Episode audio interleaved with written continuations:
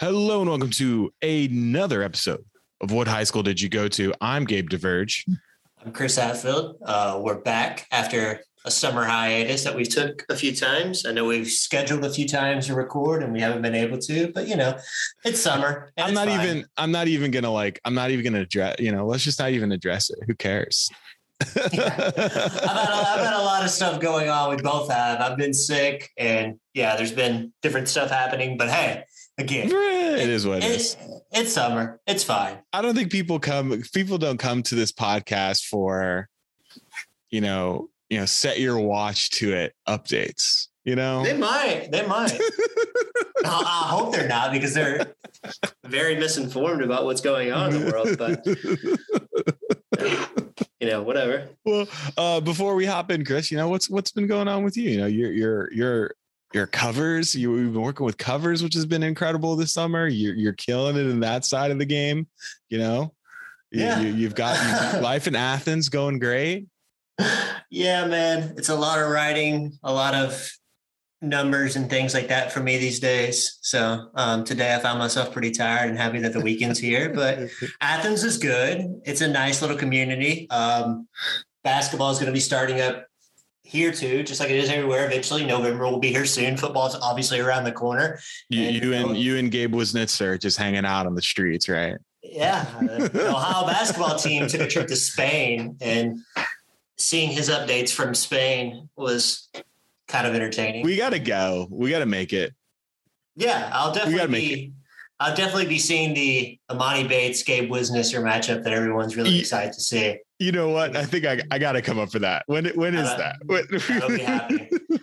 That's December-ish, I believe.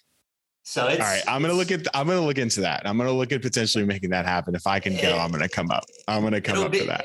It'll be a CBS Sports Network game Thursday night. Mac action, $2 beers. $2 from the city of Louisville just come up and we'll have a it's honestly it's gonna be very vengeful because we can also cheer against Aamari and cheer for Gabe at the same time. So yeah, it's true. It's true. There should be, honestly, I think there should be a big Louisville contingent there. We should bring up 20 or 30 we're in a people. Bus. Yeah. Get a bus to come up. That'd be good. Oh, okay. Well, we'll chat about that. There's, you know, so much has been happening. Last time we potted, we said we're going to talk about when this roster was complete. And you know what, Chris, we kept to our word.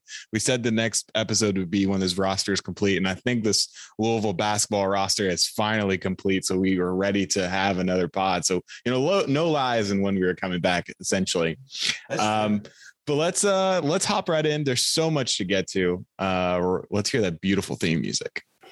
Coming to you from inside the Waterson Expressway. Greatness started in Louisville, Kentucky. It's the only podcast that misses cahoots. This is What High School Did You Go To? With your hosts, Chris Atfield and Gabe Diverge. Louisville is the greatest. And we're back, Chris. As we said before the theme music, you know, we're going to hop in. There's a ton of football to talk to, a ton of basketball, but we're going to start on the basketball side because we are recording this on Friday and we just received confirmation that Fabio himself, Fabio Basili, is an official member of the Louisville men's basketball team, completing this roster. The 3-star recruit is reclassing, coming into this team.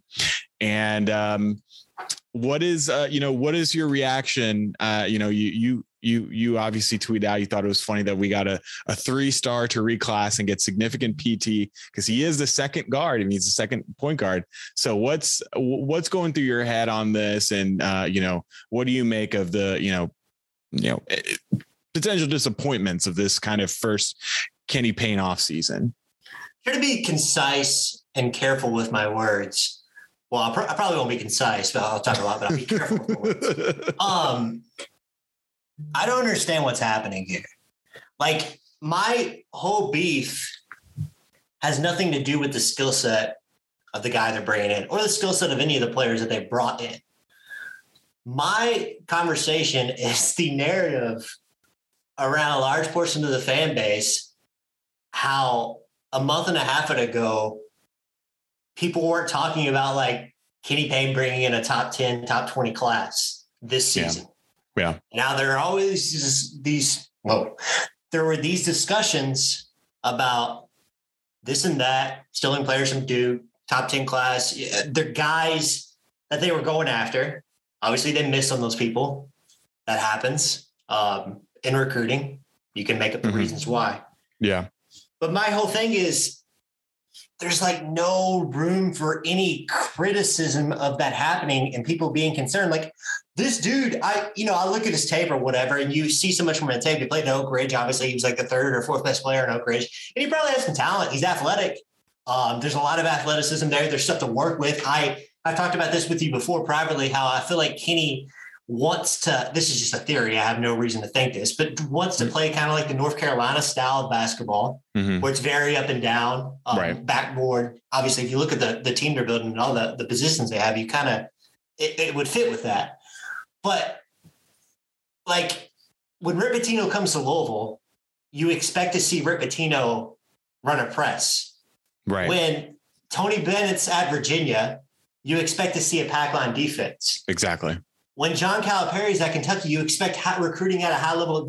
In college basketball, the coaches are just as much a part of the game as they are anything in any sport. Probably, they drive the sport more than almost any sport. And I'm just not seeing that here. I don't understand. Like the mantra for Kenny Payne is recruiter, ace recruiter, specifically a big guy recruiter. You get the splash of Brandon Huntley-Hathaway, love it. It's great. Yeah. And then after that, you miss on everyone else. And it's like someone wants to say one cross thing that they're looked at like they're insane.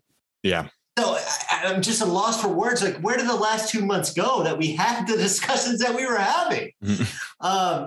So in a word, I think disappointed is probably it, but just as much confused as anything. Right. No, it definitely makes sense. I feel like it's funny, you and I we've always joked last season when we had our discussions about, especially this football team, this Louisville football team from last season. We talked a lot about how there was no in between. There was either someone like myself who was ready to pack the bags for Scott Satterfield. And there were people who were really trying to make, positives out of a season that was falling apart in a lot of ways. And there wasn't a lot of middleman, a lot of people kind of moving down the middle is either you had to be one or the other. Right.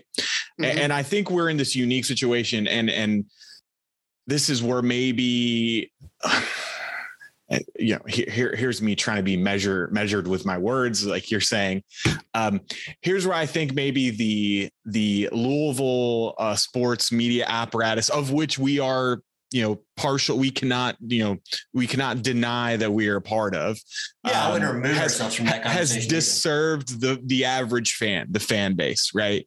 Where, I think so many people came in thinking the calling card for KP was going to be, he's going to do what Cal did right away. Right. What Cal did to Kentucky, where he immediately got the best class in the country. He walked out that back door in Memphis and turned around and took everything he had built there.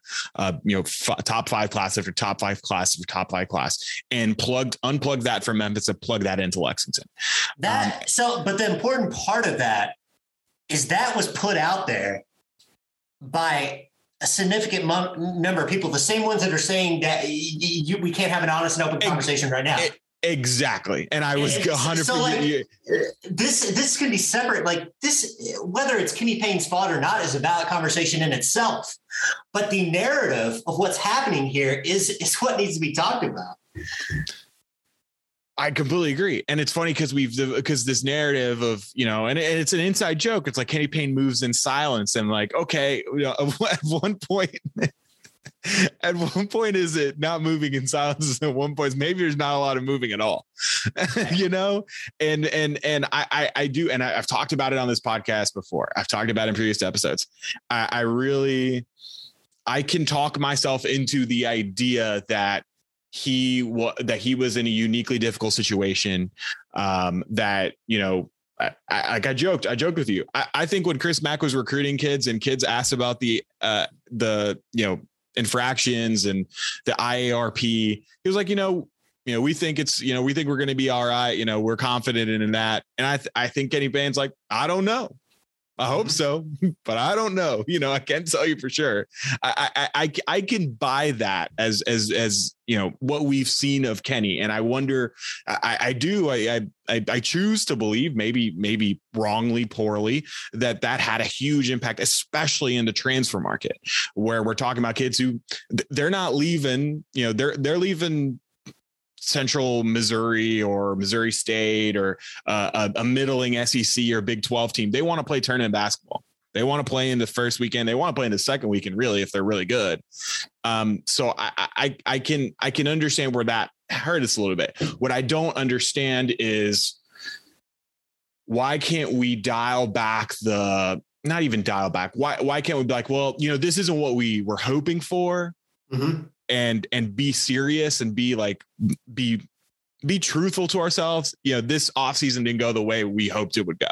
Yeah. I mean, why I'm so passionate about this conversation is it is too early with so many things going on to have an honest and open conversation about who Kenny Payne is as a recruiter and who he's going to be successful.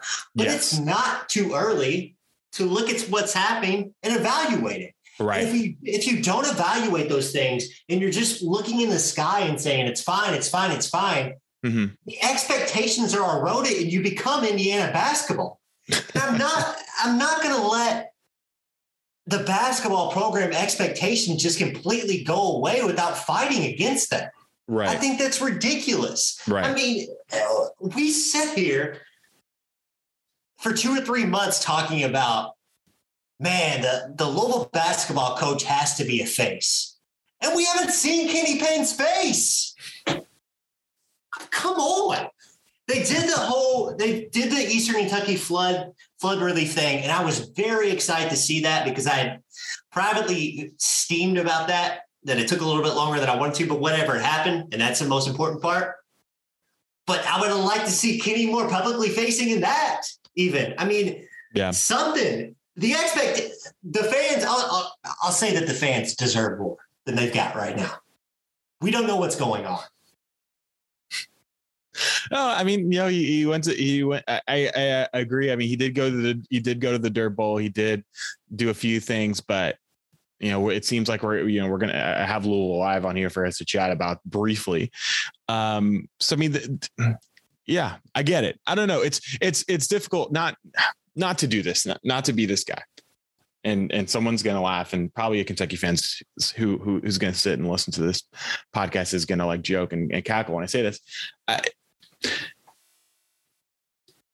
John Calipari is like the face of college basketball and in more ways than one now, right? Now that Coach K and Roy Williams are gone, he's the face of college basketball. I'm not asking Kenny Payne to be on ESPN as much as John Calipari is. I'm not asking him to be out there, but it's difficult. It's difficult to see. It's where I felt like we definitely went from Rick Pitino to Chris Mack, and Chris Mack, you know, he was outspoken, but not by no means in the same way as Rick Pitino.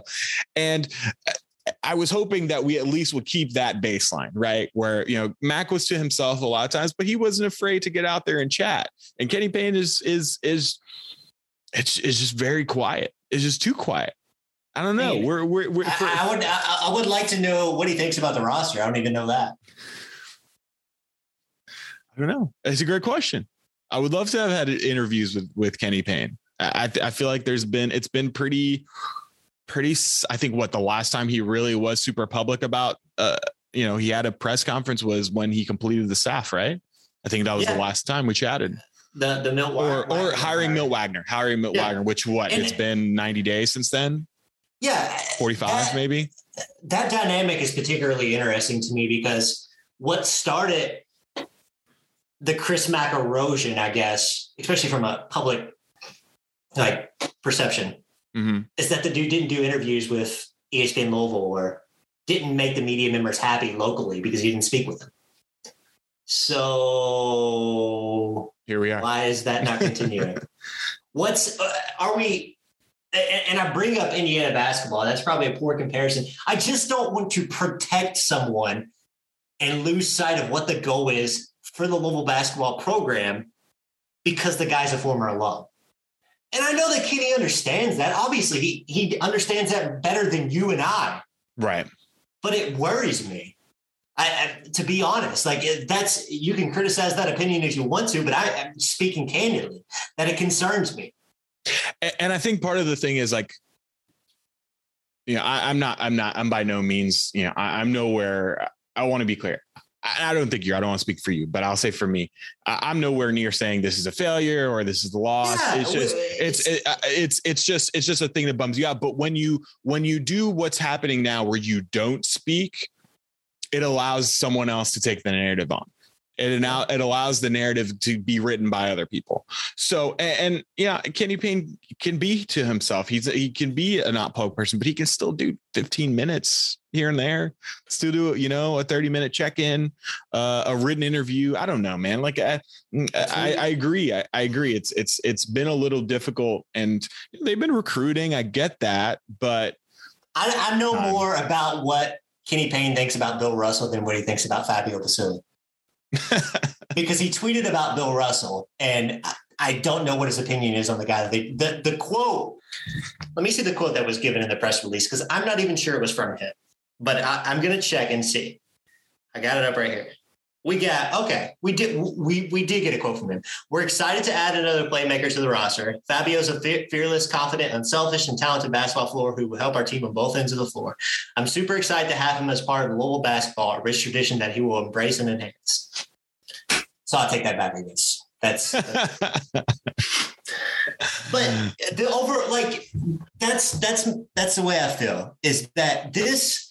Honestly, this conversation doesn't have anything to do with what we're going to see on the basketball court this season. Right. I'm intrigued by how things are going to mesh together, because I do think there are some scenarios where they could be a very tough team to prepare for. You have a lot of length. You have a lot of guys that can play multiple positions. I have some legitimate concerns, especially offensively, but they're going to play hard-nosed defensive basketball. Yeah, there's some intriguing pieces when you see that they could potentially throw Jalen Withers, Sidney Curry, and JJ Trainer or Brandon Huntley-Hathaway all on the floor together.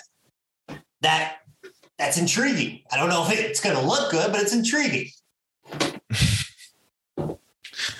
It's true. It's going to be interesting. It's going to be interesting. You know, I don't know. Part of me wonders is like, do they already know what's going to happen? Like, I don't know, like they know they're not going to have the scholarships. Is that why it doesn't matter? That doesn't matter. It's just that excuse. I'm not hearing that excuse because it's very convenient that's the excuse now that they based on all these guys. Right. Like, come on now. I mean, the Monty Bates thing, we've said that a bunch of times. I think that was more of a mutual parting, but everyone else, Tyrese Hunter, Malachi Smith, there's someone else in there I'm forgetting. Like, I don't think Kenny Payne was telling these guys not to come here because we're going to go ahead and, you know, take this in now. Yeah. No, I don't think that. Like I said, I really do think with all the one who is the guy that ended up going to Missouri. That's the one that upset Mosley, Eric Mosley or Missouri State. Yeah, it was Missouri, and it was Mosley. Yeah. And I was just like, that was the one that, you know, people who know told me this was the one they really fumbled. Like all the other ones, it was conceivable to me, you know, going to, you know, Gonzaga and Texas, teams that are going to be, you know, really, really competitive, obviously.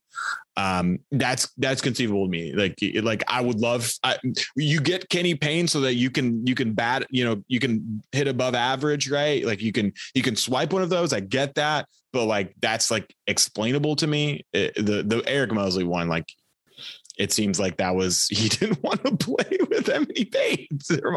Yeah, and that's like that's a whole. If we want to have like a real conversation about recruiting, that's a concerning. I mean, they fumbled the bag there. Let's just say what it is. They thought for a long time that they wanted Aamari Bates, and then they got to the end and seemingly said, you know what, we're not going to do this, after they had several players not come to Louisville because they were recruiting Aamari Bates. That is an abject failure. Like, I don't know what else to tell you. And it could be a young coach, you know, make mistakes. That's fine. But at least just call it what it is. It's all I want. Yeah. Let's be open about these things, because it's fine. Just because you say Kitty messed up this summer doesn't mean he's going to be a failure as a coach. I mean, it's okay to have a full conversation. I just don't understand the constant need to protect the Louisville basketball head coach. He doesn't need to be treated with kid gloves. Yeah. I mean, I'm sorry. I'm excited about this season. I am excited about this season because, again, these big guys are going to be good. And that's Kenny's calling card. Yep. But we can also talk about the other stuff, too, and say in the same breath, hey, I'm excited about the future. Right. It's fine. I promise you. Go. I was just going to say, don't be worried about losing media access, because you're not getting that anyway. So. Oh, man. No, it is what it is. You know, it's just, it's funny. It's, I don't know. It has been like super funny, just trying to people. I feel like we moved to football quicker this year. Yeah, because there just was a vacuum of basketball content. It was like you could only talk about, oh, there's not another guard on the roster for so often. I feel like we were talking about football a lot earlier, and you know, we're about to we'll hop into talking about Sat and football, but based on how, like, sure, the recruiting stuff on that side has made it easier to do, but based on how that season ended, I did not expect the jump over. You know, if you say, hey, you know, we're ending this football season off a loss to the troops, to the Air Force. Right. And there's a brand new, you know, highly touted recruiter coach for Louisville basketball coming in. What are the radio shows going to talk about all summer? They talked about football. They didn't talk about basketball that much. Yeah. That's insane. That's insane for this fan base. That's insane for us. We just ran out of things to talk about on that end. You know, credit to Sat. Credit to the Sat Daddy. Anything else on basketball before we move forward? No, I think we both got. How do you feel about Louisville Live at the Slugger Field?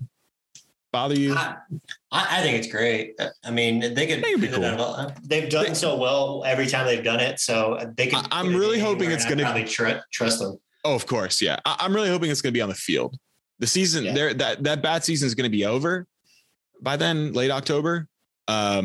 So I'm really hoping it's going to be on the field, which I think would be super cool. As I joked with somebody, and you were there, they need to do like a home run contest, handy contest. Like just put some guys, make them try and mash. I want to see if anyone can hit it out of the park. I'm down with that.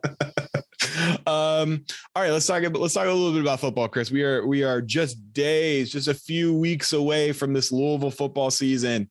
And as I said, this summer's been so interesting in terms of football, where we had all this, you know, give Sat credit where Sat deserves it, right? He has had this incredible summer for recruiting. It continues. There's always new targets, you know, and you know, I think the vibes are good around this program right now, which is insane for a program that ended the year the way they did last year. So I just want to, you know, we have, you know, we have about 14 days, you know, tomorrow is 2 weeks out from the season opener at Syracuse. So we'll, you know, you and I are going to try and get together again and do a proper preview, and go through and give predictions and talk about the season and stuff. We'll do that.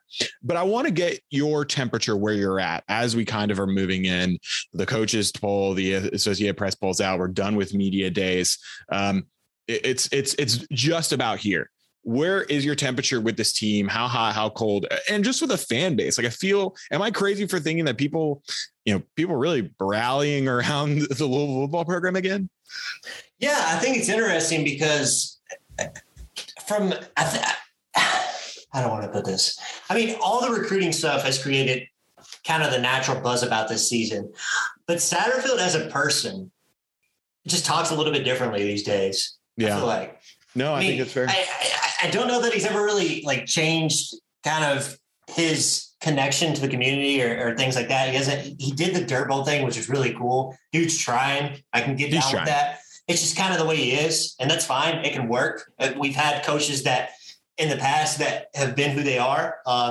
All Charlie Strong, Bobby Petrino, all those coaches, not exactly the best connection with the fan base, I would say, but it worked. But the dirt bowl thing was cool. But like the interviews, there's just a little bit more confidence there. And I mean, that the interview that he did to end the season last year was the best he's probably ever been in front of a mic. And it's just grown from there. And I think the buzz around this team definitely is obviously palpable, and you just got to go deliver. I mean, you look at the graphic of quarterbacks in college football and who's going to be the oldest quarterback in college football, making the most starts. And I think Malik's the third. Third has a third most starts overall. And you look at something like that and you're like, okay, so go handle Syracuse. Central Florida's lost tons of people. You kind of worry about that environment, but that's a game you should get and set up the opportunity to have a big moment at home against a Florida State team that's probably not that good. Even if that's a win-loss, get some buzz back. Yeah. And I mean, that's like, there's not anything more grander to say other than go win the first two games. Give yourself a moment. That's a Friday night game on ESPN against a conference opponent. Yep. Friday night in Cardinal Stadium. Everything's there that you want. Get the fan base. The fan base is itching to get out. I will say that's, you know, from boots on the ground here. I'm hearing people talking about tailgating. I'm hearing people talking about all this excited Friday night game. There's something about Louisville football game on a weeknight. You know, it's one thing Saturday. We don't do 3:30 that great. I'm gonna be 100% with you. We don't do 3:30 that great. We don't do 7:30 on Saturday that great. We'll do Thursday, Friday at 7:30. Great. Like, right. Exactly. I'm right there with you. It's, you know, I have been, I almost pride myself for being the biggest critic of the Scott Satterfield era.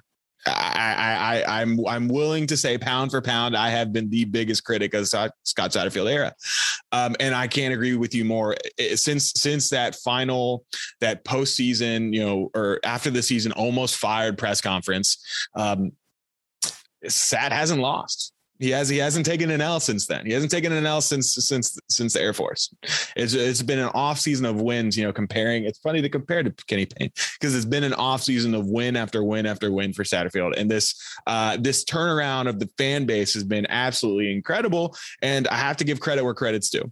And just like you said, it's now you got to do it on the field. That's what I've been telling everybody. You know, I've had people with me. It's like, oh, that you don't want Satterfield to go now. We're getting all these recruits. And, you know, it's like, got to see on the field. Got to finish. You know, I was really enthused as corny training camp, you know, fall camp montages go. The finish mantra in the most recent video put out by the Louisville football, you know, social media accounts was encouraging. Was highly encouraging to hear. They fucking blew it over and over and over again in that fourth quarter, Chris, last season. And over again. All the things that people say about Sat that kind of wanted to protect him last season about the closeness of the one score games, all that was true. But when you do it over and over and over, and you're losing all these one score games, then it becomes that you're the issue. Yep. So if you can flip that, then yeah, it's going to be a good thing. And that should be the focus. I mean, it's pretty simple. It is. It got to go do on the field. Like you said, just beat Syracuse, just beat them. They suck. You know, if you lose to Central Florida, make it a close loss, you know, just something that, you know, we can take some positives from. and then come to Florida State, and that place is going to be rocking. I can feel it just hearing people talk and hearing what you're hearing on the radio and hearing, the players be outspoken. I wanted to chat a little about Malik Cunningham. I feel like there's been a lot of media praise of Malik Cunningham, not just locally, but nationally. And when people looking around for a dark horse ACC player of the year candidate, I'm hearing Malik's name come up many times. Anytime you have, you have a quarterback like Malik under center, you're going to feel good about what can happen.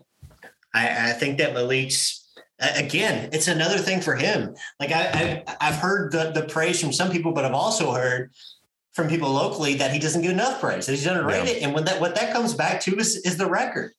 He's going to go down by proxy because he made so many starts with his name everywhere in the record book. But when you look at the winning percentage, that's an issue too for him. Right. I think there's opportunity that Malik could find himself in some type of hybrid role in the NFL if he has a good season this year. If you see the way people are using the NFL today, there's a lot more room for gadginess than there was in the past. It's been it's been embraced more. So that is another perspective for him. He can go get that too. It's a prove it season for a lot of people. Yeah. No, it's going to be super interesting. And, like I said, we'll go through, my concern with this Louisville season, not to step on things, is just there's a few games that you just absolutely should win this game. A competent Louisville football team should beat, USF at home, should beat at Syracuse, should win. But there's so many games in this ACC schedule that are just either or are we sure, is this, mm-hmm. How good is this team going to be? How good, they've struggled against Boston College in previous years, can they go reverse the thing there? Pitt going to be good? That's homecoming weekend. I think that's the day after Louisville Live. There's going to be a lot of good vibes for that Pitt game. So we'll see. Is Pitt going to be good? Is a existential question for sure. That Wake Forest game gets super interesting now because they lost their quarterback, Sam Hartman. Yeah. There's still some thoughts that he may be back. Okay. So we'll see. Yeah, we'll see. I think it's really unknown at this point, but yeah. And he close out that year with three very difficult games at Clemson, at home against NC State, and of course at Kentucky. You got to get those early. So you got to get the wins early. There's not time to figure things out in this schedule. We're going to know what kind of season they're going to have most likely pretty early. So the vibes are good. I feel really good about the vibes and hopefully that translates to the field. Cause I just want them to live up to the potential. And I think everyone knows the potential is there for this team. So we will 100% see how that goes. Anything else on football before we move to our final topic? No, they're doing a music festival. I don't know what Jones Fields is. Jones in Louisville. Anyway, Creed Bratton is going to be performing there. Oh, the Big Stomp. The Big Stomp. So yeah, the Big Stomp. It's I'm doing something with my work with the Big Stomp actually, so I'm kind of familiar. Yeah. It's actually a really good story because, it's for mental health awareness. It's out Pass and Creek, Seatonville. I actually went to a wedding nearby, nice. Not too long ago. It's a really nice little area. And so the folks who started Forecastle, McKnight, JC McKnight, JK McKnight, whatever his name is, excuse me. He started a consulting agency for festivals. This is totally out of the realm. So I apologize for everyone if you're not interested in music festivals, but I'm going to explain it. So this is one of the first clients taken on, and it's actually for youth mental health awareness. The founder of the organization, unfortunately, she experienced a tragedy with a member of her family in mental health, and has chosen to make her life's work, about supporting mental health, getting young people the resources they need to care about their mental health and take it more seriously. So it's a really great cause. If you've not heard about the Big Stomp, I just kind of gave them a free ad here, and I don't mind that at all because it's a great cause and it's a cool organization. I'm actually going to go. I think I might go to one of my favorite bands, Dirtwire, is performing there. Yeah, Dirtwire. I think Moon Taxi as well is the name I think a lot of people might have heard, because I know they're regional and perform here a lot. So it'll be cool for sure. Shout out to the Big Stomp. Yeah, for sure. You want to end the show talking about something that actually, hold on a second. Okay. We got to talk about Sully. Oh, we do got to talk about Sully. I'm glad you mentioned this. Sad. It's really sad. If you're not aware, if you live under a rock and aren't on Twitter, because I feel like all of our listeners are super online. Tim Sullivan, the lead sports columnist for the Courier Journal, unfortunately, was laid off by Gannett, who was going through a bunch of layoffs. And, I'm glad you mentioned this, Chris, because Sully deserves his shine. And, I don't even want to say love him or hate him, because I do think the thing about Tim Sullivan is, like I said, like in my tweet, like I disagreed with a lot of the things he said, but he was a straight shooter, and he brought a level of truthiness to the Louisville sports landscape that I think it sometimes requires. And he wasn't afraid to ask a question, even if you thought it was stupid. And 9 times out of 10, I understood where he was trying to go with it. But no, it's a bummer. We need a guy like Tim Sullivan always in our media core. Like we just need that guy. Go ahead. I think on a larger perspective, it continues to add to the concern that you have about Courier Journal. And how, man, it's important to have a strong local newspaper, and just to see it eroding is very upsetting.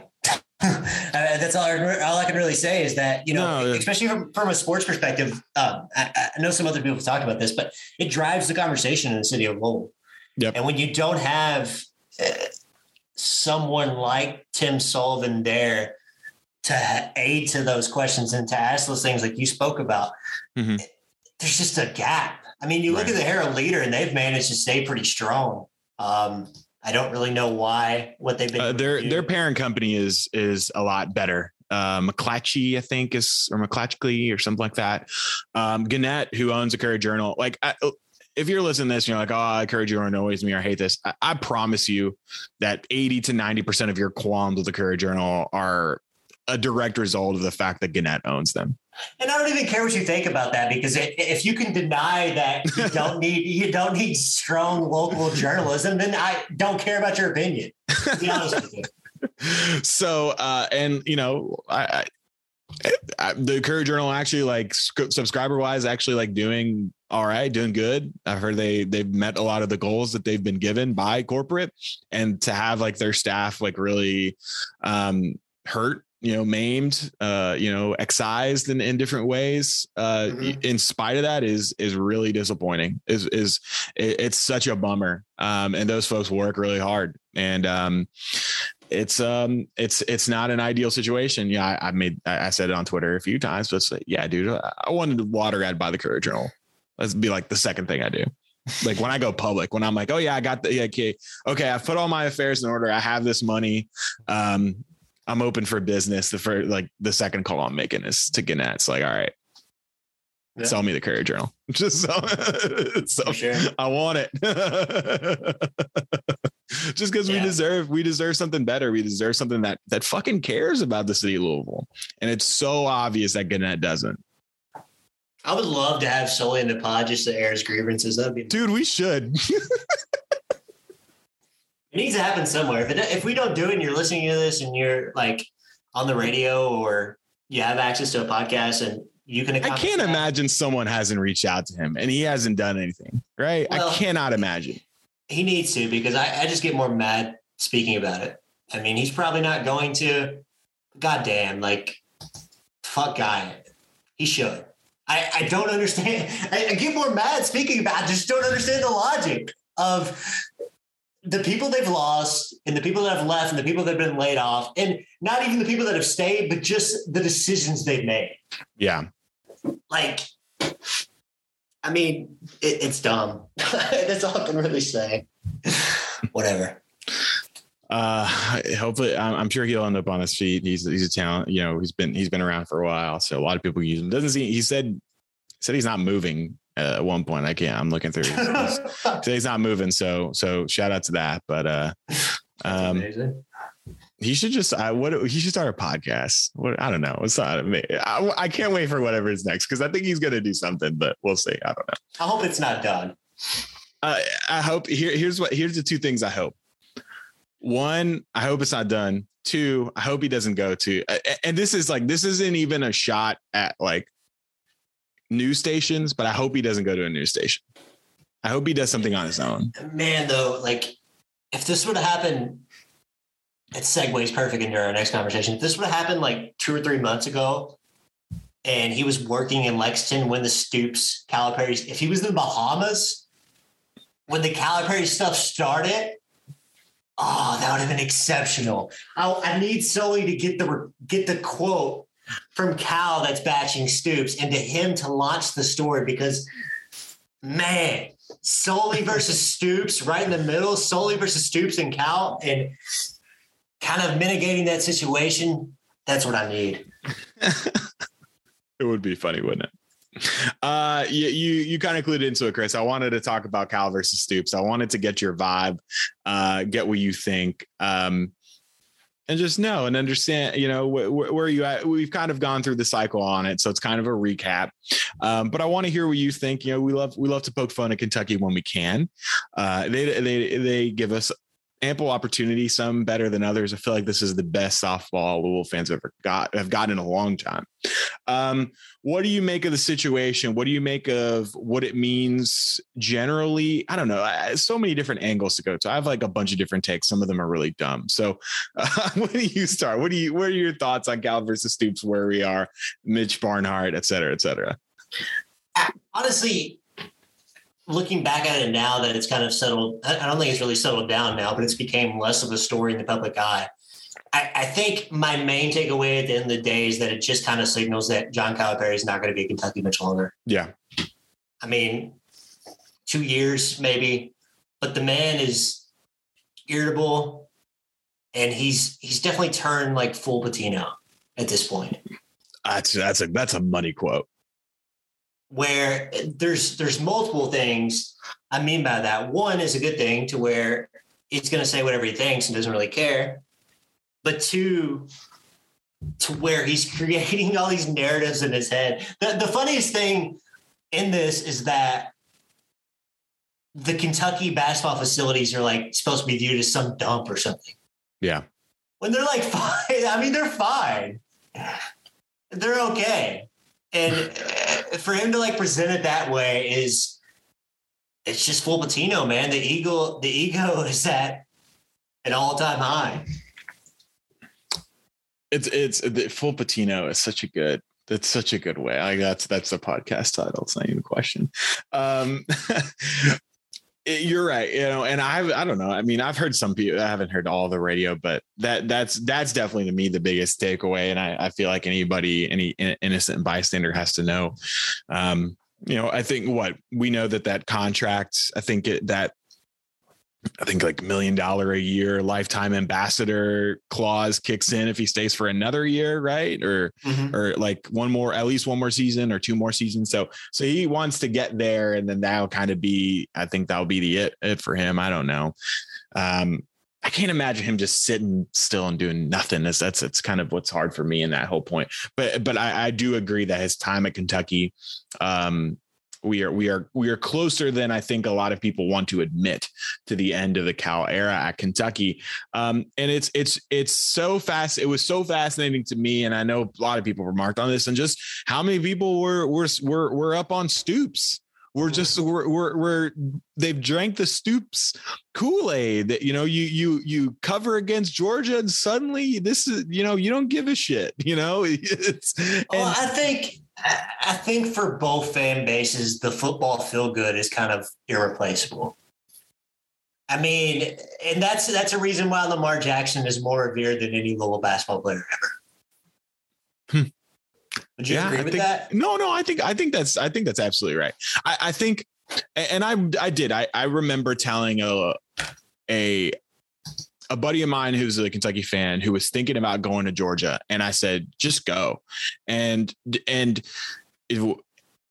there is something different for basketball schools, and I'm sure football schools like, you know, the Bamas and Ohio States of the world, this doesn't quite matter, but there's something different for being a basketball school and having that football rocking. There's just a different quality. It feels more precious. It feels different. I don't know if it's better. It's just because it's such a rare thing. We haven't had many moments of that. You're absolutely right. And I think Lamar Jackson, the fact that he's won the MVP and stuff, I think has a lot to do with it. But I think the basketball season's a lot more of a slow buildup. Yes. And with football, you get that every week. When it reaches the fever pitch, it's just like, it's so singularly intense, right? It's so like it's one game a week, and each of those games means everything. Yeah. Yeah. You're right. I don't, that makes 100% sense. But the part that you mentioned, I'll come back to is the dynamics of it all. The Mitch Barnhart part to me is so interesting. Like, why can't why isn't he interested in raising money or improving the Louisville basketball facility? Does he really care that much about everything else? Like, that's, I don't know. Like, I think Tom Jurich did a good job of, building up other things, building, facilities, the pool, the tennis center, the rowing house, et cetera, et cetera. Like, he did a really good job in making sure those things. But I think if you put a gun to his head, he's going to say, basketball is the most important thing here. Football is secondly most important. And I really think you wouldn't be able to get Mitch Barnhart to say anything outside of, we care about all of our sports equally at Kentucky. Oh yeah, because he doesn't have an opinion on anything. Go ahead. There's nothing that, and that's what made the press conference so revealing, is it was the first time he really spoke his mind and essentially said that if Cal didn't like the way things were going, he could leave. And that was the most, obviously, I think the biggest telling thing from any of this, is that moment right there, because I think we were kind of taken back by this, but I think that there's a good portion of Kentucky football fans that feel that Cal is more replaceable than Stoops. Yeah. That's crazy. Chris, we've heard that from people. Yeah. And to me, I don't think, I think that's insane. I get it. That's not for me to answer whether that's correct, right or wrong, but it's insane to think about. It's insane that we're here in this situation. I don't know. I just never, like, even 2 years ago, Chris, I would never have said that about Kentucky fans. Never. And I think that's like, I'm not saying it's 70% of Kentucky fans think that, but I think at least 30-40% think that. That's wild. That's insanity. And, to bring literally like the entire conversation that we've had full circle, I think that's why I'm so taken aback when people don't want to criticize the Louisville basketball coach, because they criticize Rick Pitino because he got on their nerves, and Kentucky fans feel that way about Calipari now. So it's like, fuck that guy. Half the time of the season, Louisville fans were annoyed as hell by Rick Pitino, and half the season, maybe 75% of the season, Kentucky fans are annoyed by Cal. And it's always going to be funny. Like, it's really funny right now, a new coach coming into the space of Louisville basketball and how we're kind of grappling about how we want to speak about him and the standards and all this stuff. And it's almost like an identity crisis. And it's going to be really interesting when Kentucky basketball fans go through that in a few seasons from now. Not to be this guy, but let's, I don't know, if you're Mitch Barnhart and John Calipari leaves next summer, who do you go get? Who's your first call? I have no idea, dude. I guess it's going to be Chris Beard, but does that sound terrible? It doesn't. I'm obviously biased as a Louisville fan, But I don't think I see the person on the market. I don't think I see the person in the landscape right now that can excite me, that would excite me as a Kentucky fan, similarly to the way that Cal has excited me year after year. And that's irregardless of results, because I think Chris Beard has shown he can go really deep, and that's great. And that's why you call Chris Beard first. You're probably right, but you're not excited about the way Chris Beard plays basketball. It's just not that alluring, right? It doesn't excite you in the way the fan bases are kind of different. I don't think that you need someone to rejuvenate the fan base. That's fair. That's fair. Get them to show up. Kentucky basketball fans are going to go to the games regardless. That's fair. But there's just, I can't put my words on it either, but there is just something there that's like, like I think Scott Drew would get a call because he's got the whole biblical thing going on, and Mitch Barnhart has got the whole like biblical thing going on, and they seem like they would work well together. I think that would probably be a better hire. That probably would be a better hire, but Scott Drew's kind of old. I do think Kentucky fans would fall in love with the Chris Beard race. And I'm not sure that they would like him once he got there a few years in, but I do think they'd be all about him. Like in the lead up to, you know what I mean? Yeah. Interesting. Not to bore everyone with this, but a funny thought, just something. I do got to get in my, my Kraft family joke that I'm just going to shove down everyone's throats, that it's extremely funny to me that they would have the money for this thing if the Kraft family wasn't so interested in running for office. This would be done. But Kelly Kraft's going to run for governor.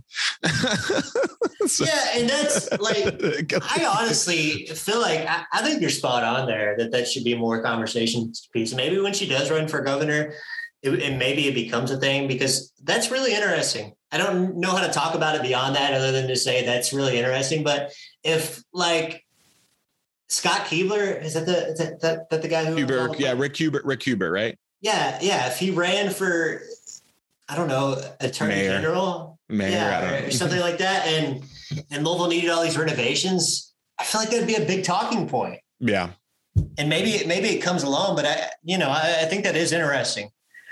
I mean, I think, you know, you saw Matt Jones's tweet about the Kraft family, you know, he's not going to say anything negative about him. I understand. But why? Like, he doesn't get near the amount of access that he had 2 or 3 years ago. So is it just to keep the apple cart nice and pretty that he doesn't want to criticize anyone there?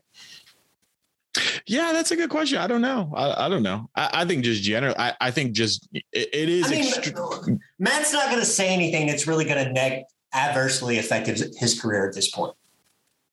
Like, he's pretty damn, I don't want to say untouchable, but like, barring going out and saying something like racist or like homosexual or like, you know, things like that, he's good. So to like be outspoken about that situation, I think he'd be all right. Maybe he just doesn't care that much. I don't know. That's a good point. I don't know. The coverage of, I mean, I don't know. I don't follow a lot of Kentucky coverage. I did, you know, you and I joked, we listened to KSR the day after things happened. It's the coverage of it has been super interesting. And you know, you have guys like Pat Forty, like saying ridiculously inflammatory things just because that's what they want to do. But yeah, he was pretty powerful in his words on 680 the other day when he was talking about a cow. Something that we can mention, we're just kind of rambling through things, but I did want to mention the whole 502 collective and yes, how it's being presented to the fan base in a larger conversation about like 2 or 3 years from now, are we just going to move more and more to this direction to where you're not having success on the football field or the basketball courts? The fans need to be better fans. I mean, yeah, but hasn't it always been that way? I disagree. I think it's been a lot more present these last few years. See, I think the thing about that, maybe that's just social media. My pushback on that is not to be this person, but like, I think like the media deals and all that is just going to matter so much more than these NIL collectives. Like when it's all said and done, like right now it's just a mad dash, but I think, you know, the Big Ten just put out, you know, this massive deal. They're going to make like $100 million a school per year. Like it's just, it's insane. We are isolated in our little bubble when it comes to Louisville athletics, but I do wonder if other fan bases, do they talk about, man, you just need to shut up and support the coach, or you just need to give money to this player collective, or you're not a good fan. Like I've noticed a lot more that I noticed it with Mac, like that people are like, you don't need to tweet these things or just say these things online because people are going to see that. And then it's going to reflect poorly in the basketball court. That's been a lot more present in the last few years. I don't know. I think that's fair jumping around here, but I think all these things are related. And I do think that, these collectives, cause there are going to be schools where the collectives raise a ton of just a truckload of cash, and you're going to have a lot more situations like you did at Tennessee. Wait a minute. I gave $50,000. We all gave, 300 of us gave $50,000 over the last 5 years to this fund. What do you mean? You're not going to recruit this guy. We want this guy, what do you mean? You're not going to start this freshman? You're not going to start Quinn Ewers, right? As we were just joking about, Quinn Ewers is going to start at Texas and, clearly got a massive check, It's so funny, and we are really jumping around, but the fact that he's there, and he has a year because Arch is going to start day one. Right. So this kid has a year, and then what's he going to do? Is he going to transfer? He's going to transfer. And what are the costs with running a program like that? We talk so much about, I literally just talked about it a few minutes ago, how we can wrap it up in a few minutes, but I literally just talked a few minutes ago about how the fans deserve more from Kenny Payne to kind of know what's going on. But when they're that involved, maybe the 15% of your fan base, when they're that involved in the decision-making on the field. Yeah. That's you talk about it with Liverpool, like how your fan base, they talked about for a long time that you guys need to get midfielders. They didn't get midfielders. Midfielder got hurt, and now they're in kind of a difficult spot. And I don't know, what is the balance there that needs to be shook? And when it's not, how adversely can it affect things? I think it's going to be pretty adversely in some spots. I think it's going to be people have called it the player empowerment era in the NBA and the other leagues. Here comes the fan empowerment era. It is, man. My optometry ophthalmologist practice is not going to sponsor timeouts anymore if we don't play. If we don't start this guy, this guy doesn't get more. We're not going to run these sponsorships anymore. Yeah. It's. I think you're. I think that's a good point. And it goes into. College football, not to wax poetic about this and the national landscape. College football wasn't meant to be this national, right? It was always meant to be this regional thing. So it's going to be really funny when those regional institutions, those connections, the quarterback clubs and the booster clubs have to then interface with the fact that the Big Ten is getting $7 billion to be on CBS. Yeah. Or just on, it's going to be funny when there's this booster from Tennessee who's on getting interviewed 3 years from now on First Take because he became the first booster to single-handedly force their coach to start this quarterback. You talk about the national regional angle. I think that's a great, great, great point. College football is a national sport now. And that shift just happened. Yeah. That 1 or 2 years. And that's interesting. You're right. It's been a national sport, but people get what I'm saying. Like, I just feel like someone's going to argue about it's always been national, like the playoff, etc., etc. But it was national because it was a collection of regions. What the SEC and the Big Ten are now doing is they are saying this is a national sport. This is a sport that's going to be treated like the NFL is every weekend. It's not even every weekend. It's going to be treated like the NFL in the summer. Yes. Yes, it's going to be treated like that at all times. So that's what they're doing now. That's what, you know, when you have literally a school in New Jersey and a school in LA, two schools in LA, you're saying this is a coast to coast sport. This is about a national league. And college football has always been a collection of regions, and some bigger than others, some more important than others, some crazier than others. But now you're going to have Joe Champion, you know, Chevrolet up against, you know, these massive institutions, which, you know, it's so, you're right. It's so funny. It's crazy. Well, I don't want to bore anybody. Anything else before we keep going, before we shut this thing down? Well, we can wrap it up. I think we said a lot of things. I mean, we said a lot of things. At the end of the day, going forward in the next few weeks, we have obviously football around the corner. We're going to try to do a podcast where we do football heavy centric. This is our 99th podcast, Chris. And we've told people at the 100th episode, it's going to be an Ocean's 11 rewatch. Okay. Yeah. We'll do that then. I'm fine with that. So let's do that. Let's do that next week. Let's live the podcast. And yeah, we're going to, I'll watch Ocean's 11 in the next few days. It's on TBS right now, I'm sure. We just need to, I don't even care about making it original. We can just totally rip off the rewatchables for Yeah, minutes. I will get the rewatchable categories. I will go get the current categories. I'm completely fine with that because it's such a good, that's one of the best things that Bill Simmons has ever done, I think. Oh man, that's funny. But thanks, Chris, as always. We'll leave things there. Thanks, everyone. It's good to be back. It's good to have football. I was going through with my wife the schedule and things. Sadly, I'm going to miss we were talking about this pit game. I'm going to miss the pit game. I'm going to be out of town. I was like super bummed. That's going to be a good one. But anyway, So we'll chat. There's plenty to do, plenty to get excited about. And we will talk to you guys soon. Take care, everyone.